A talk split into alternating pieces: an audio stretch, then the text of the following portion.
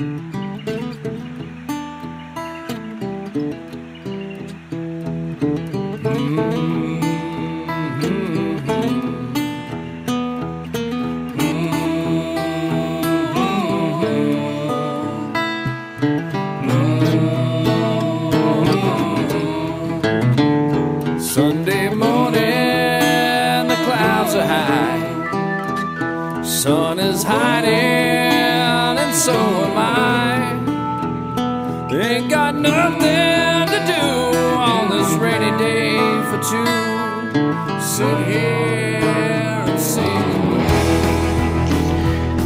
welcome to episode 31 of the Romantic About Baseball podcast. Uh, my name is Adam McKinnon, your host, joined as always by my co-host Jim Passon Jr. Jim, Hey, good afternoon. How you been doing? doing well, doing well, and our uh, very special guest today is our very first Hall of Famer on the show, Mr. Paul Hagen. Mr. Hagen, how are you today? Hi, Adam. How are you? I'm doing well. Thank you so much. We're for doing coming on. good. Thanks for joining us today, Paul. Appreciate Happy it. to be here. So, um, you know, Paul, I wanted to ju- kind of get right into it a little bit, and uh, I want to ask you a question that we try to ask all of our guests right away. Um, and uh, what is your baseball origin story? Where does it start for you? Well, I think it, it starts like it starts for a lot of baseball fans with my dad taking me to a game. I grew up near Buffalo, New York, um, at a time when the Buffalo Bisons uh, were a AAA team, the AAA farm team of the Phillies, in fact. Oh, wow. So um, we went to uh, I went to my first game at a stadium called Offerman Stadium in Buffalo, which was one of these classic old minor league parks, and uh, just loved it. I remember uh, seeing uh, Art Mahaffey, uh, Bobby Del Greco. Um, Bobby Wine was, I believe, a coach or the manager at the time. Uh, Kirby Farrell was the manager at one point uh, when they moved over to War Memorial Stadium where the Bills played. So um, yeah, that's uh, like like I think most people. I was introduced to it by by my dad. Wow. Did you and did you grow up a, a Yankees fan? Like, did you have a team that you really kind of grew up in following? Uh, I did, but it was the Dodgers of all Oh, teams. okay. And uh, the reason being that um, I went to a, a little elementary school that had a little elementary school library, and the first book I ever remember checking out and reading was called The Pee Wee Reese Story about the great Dodgers shortstop Pee Wee Reese. And so at that point, I decided I was, I think I was in third or fourth grade, and decided that I was a Dodgers fan and I wanted to be a shortstop. wanted to play shortstop like Pee Wee did. Wow. And and did you? Uh, a lot of times with the Dodgers, you know, it can be a very sort of uh, love, like love to the point of uh, hate relationship. Um, did you? uh, Do you have any recollections of uh, going to going to Dodger games at all? Did you ever get that opportunity before you Uh, covered no, them? I, Obviously. I grew up in in, uh, in Western New York, upstate New York, near Buffalo, Mm-hmm. and uh, you know, in those days, the idea of of going to Los Angeles just seemed like you know going to the dark side of the moon. Oh it wow. didn't seem really very feasible. Uh, but I, I can tell you that many years later, um, I had the opportunity to get a job in San Bernardino, California, uh, and cover the Dodgers. And, and the first time I was overwhelmed by anything in, in my life, it was it was really something. when you Yeah, uh, that's what I'm talking about. yeah. That's. I've been to the stadium once, and yeah, it's a jaw dropper. It is beautiful. Yeah, especially on a clear day when you can see the mountains. Yep. now, yeah. It's a did you- gorgeous view. It, it, it really is. Did, I heard, I, Jim. I saw you react to the Bobby Del Greco reference there. I just I love it. It's just not you know a name that you come across, right? I mean, I see it once in a while in my in uh, reading and researching and stuff like that, but I have no idea. I, it's the first time I've ever seen it. I've, I've heard anybody mention it, so the only time I've ever heard Bobby Del Greco is in my own head until just now. So The big slugger for the Bisons in those days was a guy named Pancho Herrera. Pancho Herrera. That's a that's like the most baseball name I think I could have imagined. It's a good one, isn't it? Yeah. So now I'm looking that up. I'll be busy for a second. so, so did you actually uh, what what was the point where you decided like hey I you know I I want to make baseball a, a career like when when did the when did that pivot point come for you Well, um, I mean, I was like all kids. I think in high school, I played baseball, I played football, I played basketball. Not very well, I would add, but, but I did play. And um, I, I think I enjoyed baseball of all the sports for whatever reason more than the others. We had a, a little diamond out in our backyard where after school some of the neighborhood kids would come over and we'd play, you know, with imaginary runners and all that sort of thing because we Right. didn't have that many kids. But um, so I was I was like baseball. Um, when I was about ten, I saw my first major league game. Um, my I, one of my uncles lived in the Baltimore, Washington area, so we went to see the Orioles play the Minnesota Twins Hmm. uh, early in the season. It probably was 61, 62, somewhere in there. And um, I'll, I'll never forget, it was the old Memorial Stadium in Baltimore. And they sold popcorn in little um, um, containers that when you ate the popcorn, they became a megaphone. So my cousin and I ate our popcorn. Now we had these little megaphones. And the Twins had a guy named Jim Lemon, uh, who was one of their players. And so we decided that it would be funny to yell sour lemon at him. so we, we did that. And uh, toward the end of the game, I don't think it was the ninth, I think it was probably the seventh or eighth, as I recall at least, he hit a game winning home run. And I've always wondered if I, if I met him, I would love to ask him if he remembered two kids yelling at, at him and if, if that's why he uh, had the motivation to hit that home run. Wow, wow. Did, did did did you go to school for journalism? Like, was that was that something that you decided like right away? Yes, um, I went uh, my senior year in high school. Um, the fall of my senior year, my parents said to me, "So, are you planning on going to college?" And I said, "Well, yeah, of course." And they said, "Well, you're a senior in high school. It's really time to start thinking about it." so I went down and um, uh, talked to the high school guidance counselor and told her I was interested in journalism. And um, so she gave me uh, five or six um, schools that had, you know, well-known journalism schools. Uh, Missouri was a little too far away. Uh, Florida State was one that was a little too far away. Georgia. So it really came down to Syracuse and Ohio University. And uh, we visited both of them. And uh, Syracuse has a great journalism school, but it's also sort of a uh, urban, high-rise sort of school, whereas Ohio U is is out in the country. It's very pastoral, and I just sort of fell in love with the with the whole setting. So uh, I enrolled in Ohio University in the fall of 1969. Wow. And then did were you well you're there for journalism for for schooling, but were you also part of the the university paper then? One of the best pieces of advice I ever got when I went down for orientation, the, the gentleman who was running the orientation said, The classes here are great, but if you are really serious about this, the first day you're on campus, you should go to the Ohio University Post and volunteer. And so I did that and uh, covered uh, soccer my first, as a freshman in the fall, uh, covered swimming in the in the winter. Obviously, the upperclassmen got the football and the baseball and the basketball. Yep. Uh, but it was, it was great training. Um, you know, worked uh, worked on the desk, laid out pages, wrote, uh, did the whole thing. Made a made a lot of mistakes, but that's what college is for. Was that a w- weekly publication? No, it was uh, five days a week, Monday through What? Friday. Yeah. Wow. On top of classes and everything. Yeah.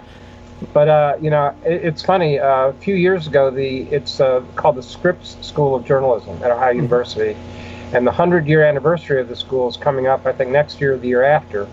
So a year or two ago, um, one of the professors that I had at the time reached out to me and asked me if I would write a, a short chapter for the book they were doing on um, all the people who had uh, gone to Ohio University and then gone on to, you know, get jobs uh, in in uh, broadcasting and, and journalism. Peter King being probably the prime example. Oh. Uh, he's probably our most famous alum. But I reached out to probably two dozen uh, people who had graduated and gone on to have pretty good careers in journalism, and they all said the same thing, which I also tell people, which is the same thing the guy told me at orientation. The classes were great, I learned a lot, but the practical experience of the paper was really what, what put it over the top. Right. Teach you how to do deadline and things like that. Sure. Okay. Just how So- to ask a question, how to conduct yourself. Um, you know, writing on deadline. Not that the deadlines were that tough Yeah. for the most part. Night basketball games, maybe, but um, but yeah, just just all the the things you have to learn. And so by the time you're a junior, senior, you were doing the, the basketball, wrestling, football. Yeah, I was a sports editor of the paper, co-sports editor of the paper my junior year, and then my senior year I actually worked in the sports uh, information office, which was interesting to uh, try to see a little different side of, of it. And um, then, about sometime that fall, uh, the local paper, the Athens Messenger, was looking for a sports editor. And uh, Charles Reamer, who is the managing editor of the paper, uh, I guess I was in their office. Uh, one of the things you had to do was you had to write some stuff for the Messenger. So I was in the office and he called me over and he said, Hey, we're looking for a sports editor. Would you be interested? And I said, Well, of course. Uh, so actually, my senior year, uh, I was the uh, sports editor of the Athens Messenger and worked in the sports information office and uh, finished up my degree. So that was a that was an interesting year. Wow, not not enough time to sleep. Did, yeah, when you're that young, you don't need to sleep. Right yeah, there, you go. Right? Did did you? Uh, so you know, you graduate college. You go. What was your What was your first gig right after right after you graduate? Well, even though I was the, technically the sports editor of the Messenger, um, uh, I didn't have the title until I graduated. Mm-hmm. So when I graduated in June, they gave me the title sports editor. Uh, went through that summer. Um, went to a couple Cincinnati Reds games uh, to cover him just because I wanted to, and got to know Jim Ferguson, who was the uh, PR director at the time, well enough that when I called him for credential, he was nice enough to give me and our photographer a credential. So made a couple trips to Cincinnati to cover games down there in the old Riverfront Stadium. Um, that uh, Christmas break, uh, after I graduated, uh, the uh, Bobcats, Ohio University Bobcats, were playing Toledo at home. And uh, I covered. I had written a column the day before for the paper. I covered the game. It was a Saturday afternoon game. I was walking across the court to go to the Toledo locker room after I'd been to the Ohio locker room, and a guy called at me from the from the side, and it was a, a guy named Phil Fuhrer, who had been the sports editor my freshman year. Uh, he was back in town. He had gone to work for Gannett uh, after he graduated. Had gone. He was back in town for Christmas break. Had gone to a game. Happened to see the column. Happened to like it. Uh, and happened at that time to be the assistant sports editor in San Bernardino, California, where they had an opening, ironically enough, for a Dodgers beat writer. Wow. Okay asked me if I would be interested, and of course, you know, the idea of moving to Southern California uh, was very appealing. Yep. Um, I had actually just been there. Uh, Ohio U played, um, had a Western trip to Utah, uh, UCLA, and USC. Mm-hmm. So I had just been out there for the first time in my life, and obviously was very impressed with it. Uh, so with Phil's help, I got hired there, and that was one of the the, the best experiences I've ever had. Not only did I get to cover the Dodgers, which was wonderful, but we we were a very ambitious little paper. We had six full time people in sports, so everybody did everything. I covered high schools, junior colleges, colleges, pros, uh, baseball, hockey, football. Uh, worked the desk, um, did did a little bit of everything, and that was just a, a tremendous background um, to build on after that. Were you able to cover the Dodgers for the whole season that year, or did you come in in the middle or anything? Well, we didn't. No, I covered. I went to work there in February, um, so um, I covered the whole season. Now we did not travel. Uh, we just covered home games. Mm. And the, uh, the the policy back in those days was if the if the Dodgers played a three game series against the Cubs or the Cardinals or the Mets or whoever, we would cover the first two games, then skip the third game, uh, and then pick it up for the next series, which I guess made some sense from, from their point of view, deploying their resources. Mm-hmm. But what I would do is I would schedule my days off uh, for the third games of the series. so I would end up going down, um, going down and covering the whole series just because I wanted to. I thought it was good practice. Yeah. I enjoyed doing it. I thought it was good practice. Um, you know, I, I, think you learn by doing in a lot of ways. So, uh, so I enjoyed doing that. The, the one drawback was it was 77 miles one way from my apartment uh, to Dodger Stadium. Oof. so that was a lot of driving. Yeah. Uh, but uh, but I but I enjoyed doing it. And as it happened, that was 1974. Right. Well, the Dodgers made the World Series that year. Right, against the A's. So, mm-hmm. So against the A's. So now we normally probably would not have covered the World Series on the road. We would have covered the home games, obviously. But they played the A's, as you mentioned. And in those days, I think you could fly from Los Angeles to the Bay Area for $15 on PSA. so they allowed me uh, to cover not just for us, but for the whole Gannett chain. Oh, wow. And, and uh, so I was up there. I was 23 years old at the time, 23, 24 years old. covering the World Series, having the time of my life. I fell into a conversation uh, on one of the workout days with a guy named Bruce Keidan, who covered the Phillies for the Philadelphia Inquirer. Um, he mentioned that he was getting off the beat. Now, I was in no way ready at that time to cover the Phillies for the Philadelphia Inquirer, but of course I thought I was. Yeah, right, right. He gave me the name of the sports editor. I sent in some stuff. Um, got a very nice letter back a few weeks later saying, you know, thank you for your interest. Um, you know, I'll keep your clips on file. We've decided to fill it from within, but I'll, you know, I'll be back to you if we ever need a baseball writer. Well, I promptly forgot about it. Uh, three years later, the guy who sent me that letter, Tim Kelly, had moved on to Dallas and was the city editor of the Dallas Times Herald. At the time, the Times Herald was looking for a baseball writer, and the sports editor was not having a lot of luck finding anybody that that he was happy with. So apparently, Tim and the sports editor, Larry Charlton, were out having beers one night, and the sports editor said, "You know, I just can't find a, a baseball writer that that I, I'm interested in hiring." Tim said, "You know, I, I, remember getting some stuff from this kid in San Bernardino a few years ago. I think I got it around somewhere. Let me let me see if I can dig it out." Wow, that's that's, some photographic that, memory. San Bernardino to Dallas, yeah. That guy kept your file for a couple of years, just hanging out, and it never left the back of his mind. That's Yeah. cool. Now, So you got to be lucky. You got that, to be lucky. That's right. Now you you actually covered two World Series teams, correct? In in Los Angeles, were you- were you there in, in '77 as well? Uh, no, I was just in uh, San Bernardino for three years. Oh, you were So- in there for three years. Okay, By '77, I had, I had moved on to uh, the Dallas Times Herald, Mm-hmm. and uh, we started covering the World Series uh, a couple years after that. Mm-hmm. And I think I ended up covering something like 30 or 31 World Series in a row. But the first couple years I was in Dallas, we did not cover the World Series. Did you um? So, So you co- you covered more Dodgers World Series while you were beat writing in Texas than you did when you were in That, that, California. is, that is correct. now you said you've covered uh, you, and you've covered a, a lot of. You not only covered a lot of World Series, just I mean that's a- an incredible number of World Series. What what's the difference when like because for example you were covering the, and we'll get to that in a minute, but you've covered the Phillies when they went to the World Series and, and things like that. What's the difference covering when you don't have a dog uh, have a, your team in the fight per se versus when you do? Well, um, when when the Phillies were in the World Series, and I was the beat writer.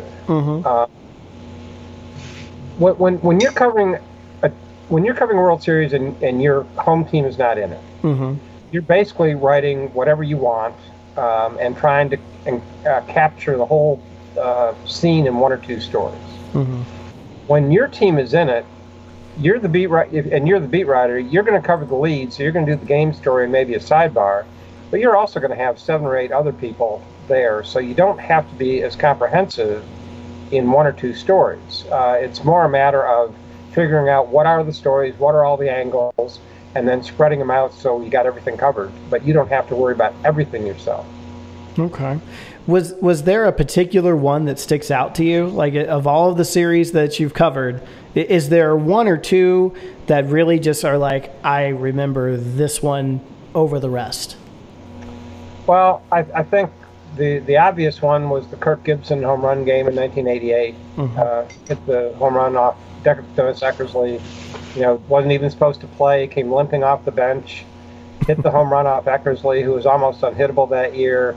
Uh, Dodgers go on to upset the heavily favored A's in the World Series in '88. So that was that was certainly one.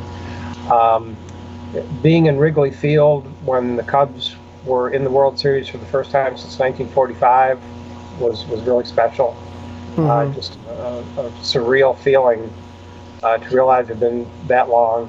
And and I think the Red Sox, when the Red Sox won the World Series for the first time uh, in 86 years, in 05, the White Sox won it for the first time in forever. So I think ones like that where, where teams broke long streaks. Um, the Marlins uh, beating the Indians in, uh, in uh, Ninety-seven. 97, yeah. Yeah. Um, you know, because the Indians were on the verge of winning it, had Jose Mesa on the mound in the ninth with a chance to clinch it and didn't. Um, Yep. It was So that error. there were a lot, but but if I had to pick one, I think Kirk Gibson's home run would, would be the one. Dang. Do you remember uh, the energy in the stadium at that point? Is that something that sticks with you? Is it, do you replay that in your mind? Of of the uh, Kirk Gibson. Yeah, where you were at, right? Just the the the stadium literally shook. um, which which brings up another one that I probably should have mentioned the uh, the earthquake World Series Oh, '89 when the stadium also shook. Yeah, literally. two, two good World Series in a row right there. Those were crazy. So you know, I, I wonder. You know, I asked you about like the series and the was there a uh, was there a player? Uh, you know, you talked about Kirk Gibson, for example. Is there a specific player that you covered enough times over that over over your span of covering World Series that is there one player that sticks out to you like just this this guy just just found it during the series? One guy that was just stood head and shoulders above the rest during the during your uh, your time covering the World Series. Um I wouldn't say that necessarily Mm-hmm. um but you know there was a stretch there where it seemed like we were in Atlanta a lot every fall so certainly, you know, Maddux, Glavine, Smoltz, uh, Chipper Jones, Mhm. uh, those guys stand out just because I saw so much of them in the postseason. Right, right. All right. Well, we're gonna we're gonna take a quick break here, and when we come back, I want to talk to you a, a little bit more about uh, what's going on today, you know, and, and your and your most recent work. So uh, so we'll be right back.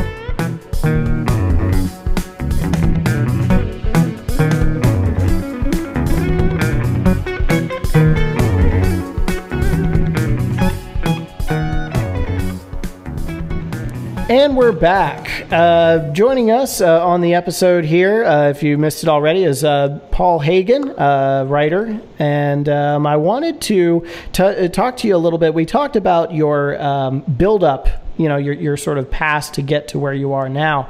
And I wanted to ask you um, first of all, you're you are in fact a Hall of Fame writer. You were inducted in 2013, and you are a recipient of the Spink Award.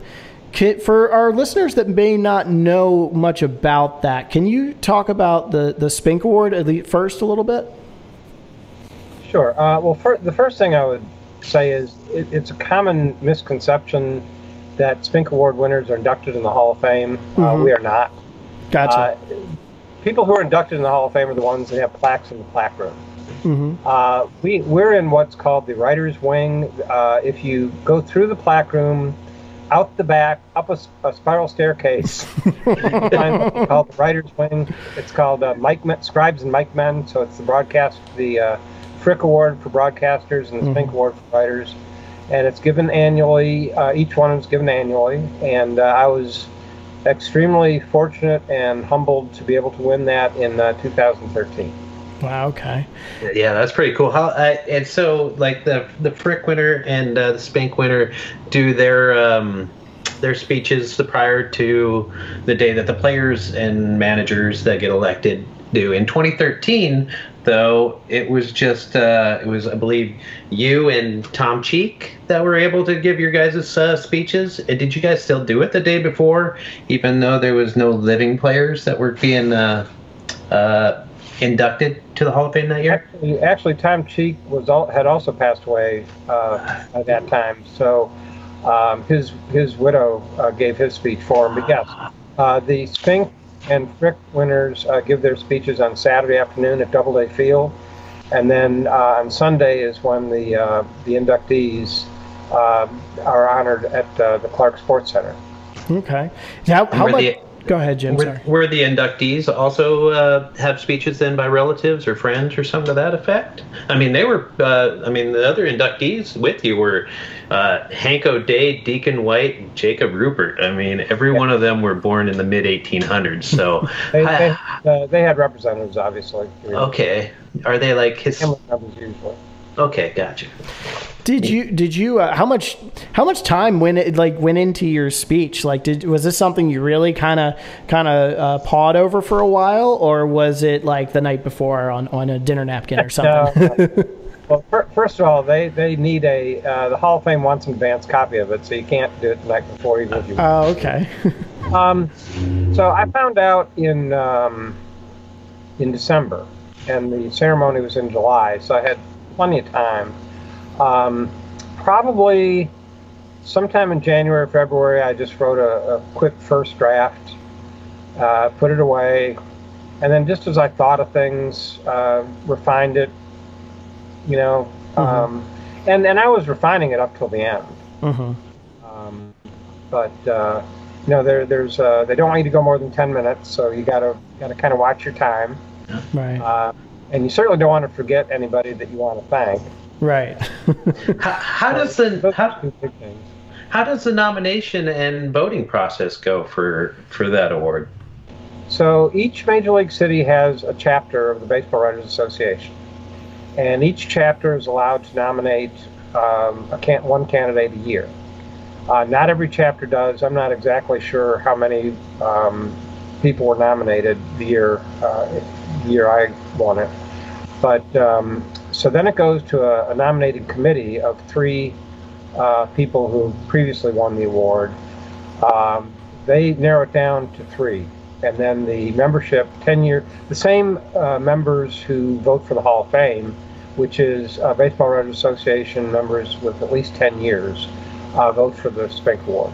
So that's it's a it's a it's an award of your peers which makes it a little extra special Exactly. So would the Philadelphia chapter been the chapter that? Uh, Okay, and so if somebody wanted to nominate from the LA chapter, uh, it wouldn't probably been you. It would probably been somebody from Los Angeles.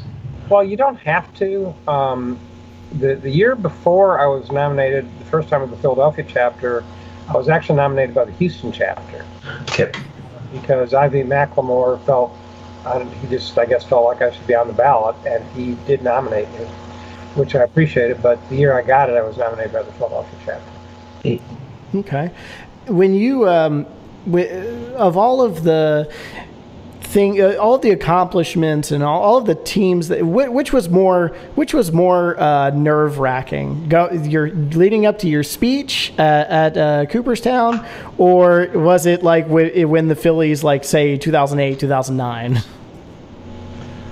Um, probably the speech, only because, you know, when when you're covering something, it's it's kind of like playing third base. You just have to kind of react quickly. Mhm. Whatever happens, you, you react to it. Um, but when you're writing a speech, that's all on you, and uh, and especially since you do have time uh, to to do it, um, I think there's a lot of pressure to to make it as good as it can be. Um, you know, when you're writing on deadline, you just have to accept you're going to do your best. And I don't think there was a day when I didn't pick up my story the next day and say, "Oh man, I wish I'd have done this different. I wish I'd have used this word instead of that word." Uh, but that's just part of it when you're writing on deadline. Uh, And that's you guys just have high expectations though up in Philadelphia as goes for writing, right? I mean, uh, out of the last 10 winners of the of the JG Taylor Spink Award, I believe 4 of them have Philadelphia ties. There's Yeah. you you Bill Conlin, Claire Smith and Jayson Stark. I mean, you guys already set the bar pretty high, right? I mean, it should should set you well up for being able to give a speech at the at Cooperstown. Well, I think there's there's a difference between covering a baseball game and writing about what somebody else did.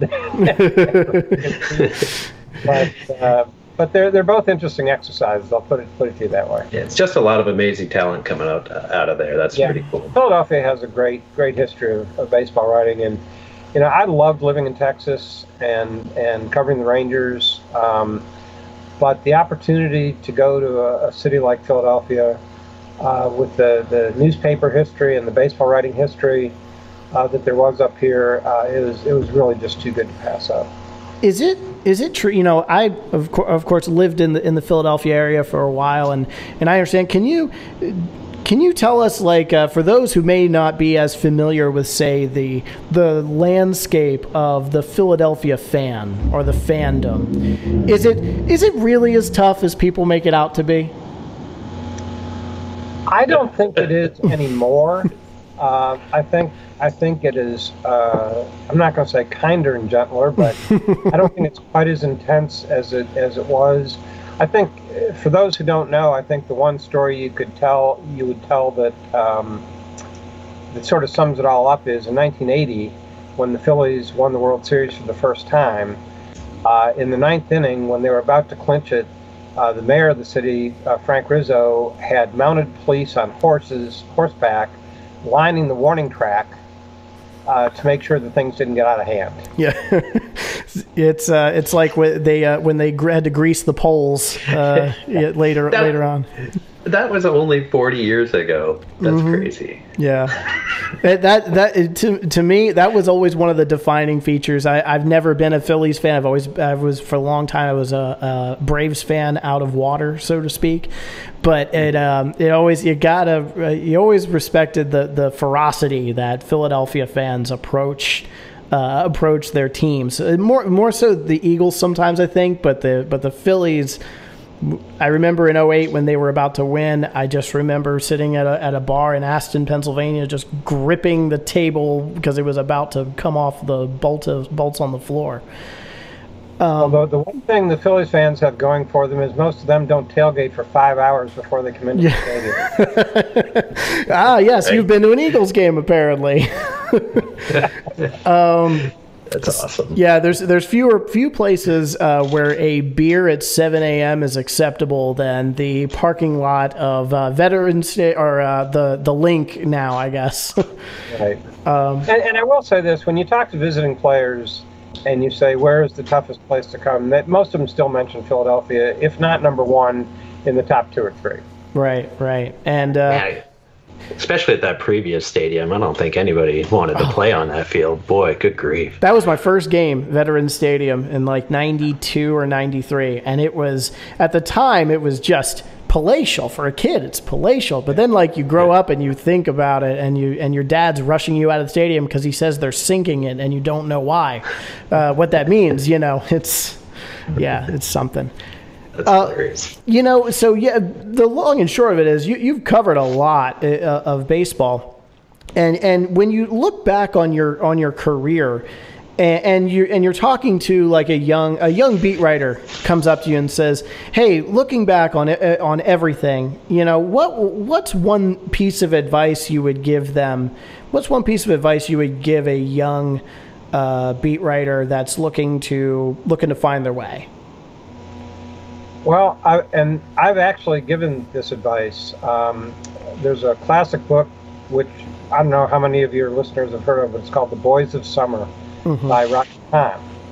And he went back 25 years later, whatever, and talked to members of the 52 53 Brooklyn Dodgers to see what they were doing at the time, and also talked about when he was breaking in. And he tells the story in there about uh, Dick Young, the legendary uh, New York Daily News uh, baseball writer, who later became a columnist. And he said, he tells the story of Dick Young giving him three pieces of advice. And I don't remember what number one is, I don't remember what number two is, but number three is don't be so sure. In other words, keep your mouth shut and listen. Um, you know, don't think you know it all. Um, people you're covering know more about baseball than you'll ever know, most likely. So uh, just don't be so sure. If if you walk into a situation and you think you already know, you're not going to learn anything. Yep. So I was I always thought that was great advice, and I, I try to pass it on to uh, to kids when I talk to them. Okay. Yeah, I've heard that one uh, whistled to me probably from my father, I believe, as a kid. is basically, I think his way of putting it was a little more of, uh, yeah, the dumbest person you're ever going to meet is the guy that thinks he knows everything, basically, is how he put it to me. The hardest person is the person who knows what he doesn't know. Yep. Yep, exactly. you know, I, I and I, I, I want I asked that question because you know, for example, in it, writing, not just the game, but but the writing has has changed too. The the way in which games are covered, the way that we access information. Um, I wanted to ask you, you know, after you give that piece of advice and you step back and you think about where the game was when you started covering a beat to where we are now, and you, I'm talking about the sort of social media environment, the instant gratification, the more, uh, and I, I, I hesitate to use this term, but the more analytically driven approach. It almost feels like sometimes when you read columns, it's like if you're not throwing in like OPS plus and uh, you know weighted weighted runs created and things like that, it, it's almost like you're you're just put in a bucket. You know, how do you how do you uh, adapt, or how do you how do you see the landscape now as opposed to where it was when you started? Well, when I first started covering baseball, the big criticism of baseball was that the game never changed. uh, clearly, no. that's not relevant anymore. the game has changed tremendously, just really even in the last few years. Uh, I think. Um, I mean, I, I couldn't have imagined um, when I started talking about robot home plate umpires. Right. um, I guess the, the one story I would tell in 1974, before Game 5 of the World Series, which ended up being the clinching game, Oakland clinched that night, uh, it was about 45 minutes before the game, and I was sitting in the press box, and for some reason I decided I really ought to go back down to the Dodgers clubhouse just to make sure nothing was happening. And I went down, I walked into the Dodgers clubhouse 45 minutes before the final game of the World Series started. These days, for a regular season game, you're kicked out an hour before the game, um, and you don't even get into the clubhouse at all in the postseason. So, you know, back back when I started, uh, cameras didn't go into the clubhouse. TV cameras didn't go in the clubhouse. Uh, your traveling party might be two or three beat writers, maybe a wire guy mm-hmm. from the other city. Uh, the, what is what the media is has exploded. Um, you know, with blogs, everybody's a member of the media when you think about it. Um, sports talk radio was not a thing when I started. Um, podcasts obviously were not a thing when I started. so, uh, the the amount of information that's out there uh, is just exponentially larger than it was. So I think there's that. And then, as you mentioned, uh, the analytics revolution uh, I personally don't think it's as big a thing as a lot of people make it. Mm-hmm. Um, I think that scouts always looked for guys who could throw hard uh, and and could you know make the, have a sharp breaking ball. You know now you call it spin rate and velocity, yeah. uh, but it's it's the same thing. Or hit the ball hard. Now we call it exit velocity. Um, so I, I, think the things, the, the things that we look at are the same things. Uh, they're just measured differently and more accurately, obviously. Um, I don't think that the the best teams, the smartest teams, are necessarily the ones with the most information, because I think everybody's got more information than they know what to do with. I think the smart, successful teams are the ones that know how to pick out what's important and what isn't. Mm-hmm. Um, so I think that's those are probably the biggest changes. And and in, in terms of you know the interpersonal relationships with players, um, obviously the beat writers aren't as close to players uh, as they used to be. Uh, partly because the beat writers used to matter, frankly, used to matter more than they do now. Uh, back back in the day when I started, that was the primary way that players were portrayed to the public through the beat writers who followed them every day. Now, as we said, there's so many different ways they have their own. They can tweet their own stuff. They don't need a writer to uh, to interpret what they said. They can just say it themselves, uh, and they make so much more money. Mm-hmm. Uh, you know, as recently as I would say 20 years ago, it wasn't unusual uh, to go into the hotel bar after a game on the road and see some players in there and sit down and talk to them, have a couple beers with them, talk about the game, whatever. Now, or at least back the last time I traveled a few years ago, you don't see them out at all. Um, they, they go to private rooms or stay in their rooms or private clubs or whatever. And I understand that. Uh, I think the, the biggest thing is cell phone cameras. Uh, you know, now that now that you're in a situation where you can be sitting there, you could have one beer and go to your room and get nine hours of sleep. But if you strike out the next day and somebody has a picture of you from the night before drinking a beer, then it becomes, well, see, see, that's why he struck out in the inning, mm. which is ridiculous. But I don't blame players for being more careful uh, than, than they were. I want to kind of expand on something you just you said that I think is kind of interesting. It used to be the beat writer was the sort of interpreter for for the players Do you think, in the times before this level of accessibility, do you think there's a player that whose story may not have been done justice that way, or may not have been may have been interpreted differently now than it was when there was only one person per se to to interpret it? Um, I'm sure there are. Uh, the one name that comes immediately to mind is Dick Allen.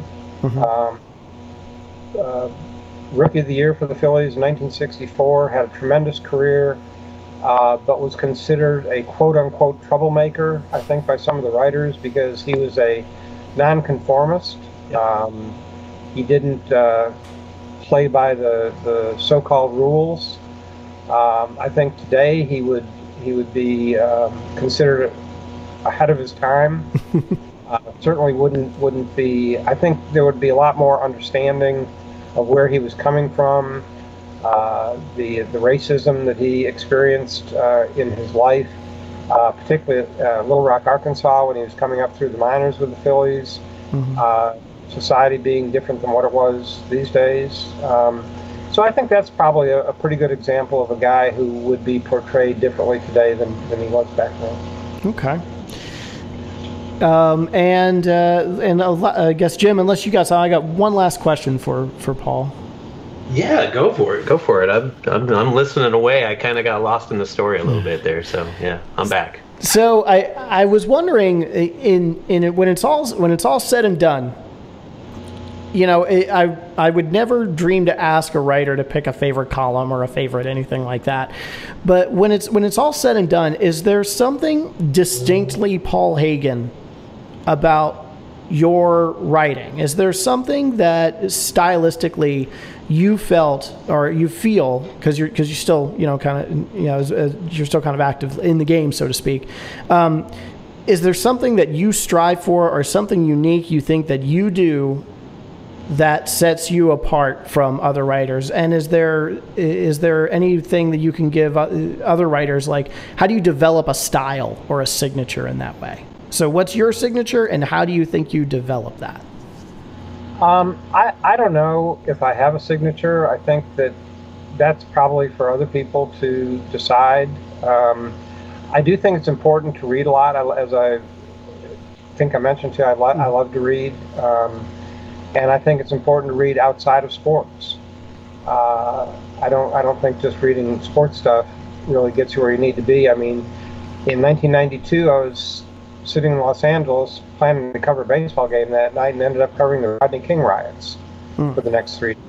Huh. Uh, in 1989, I was sitting in Candlestick Park expecting to cover the World Series and ended up co- covering an earthquake.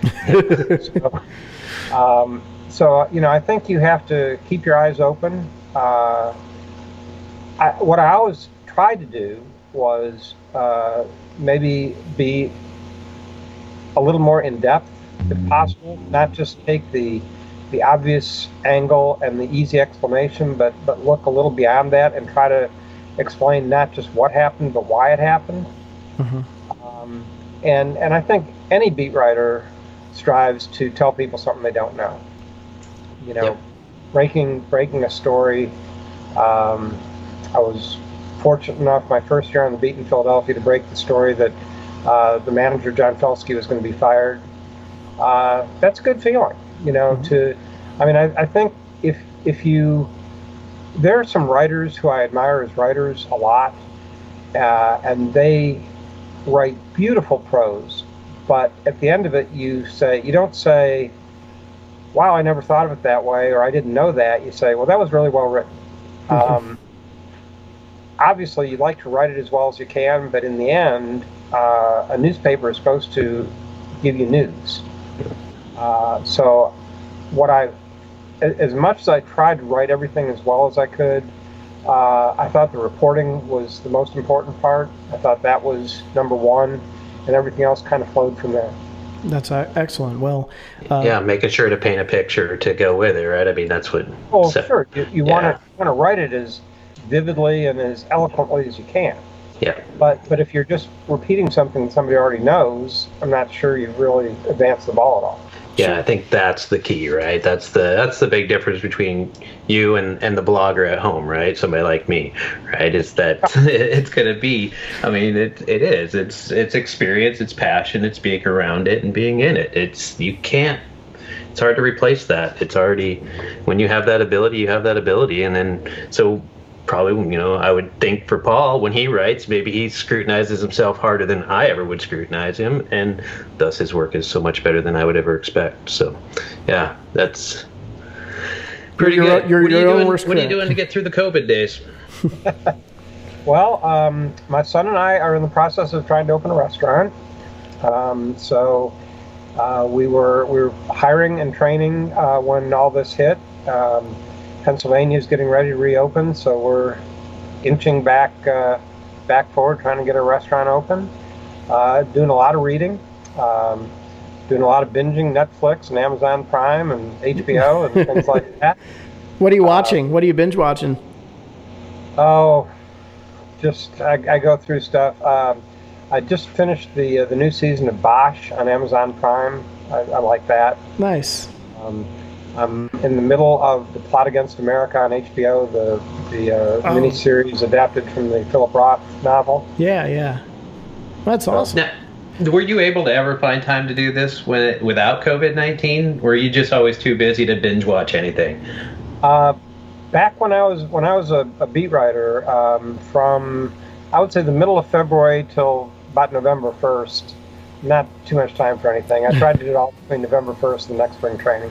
There you go.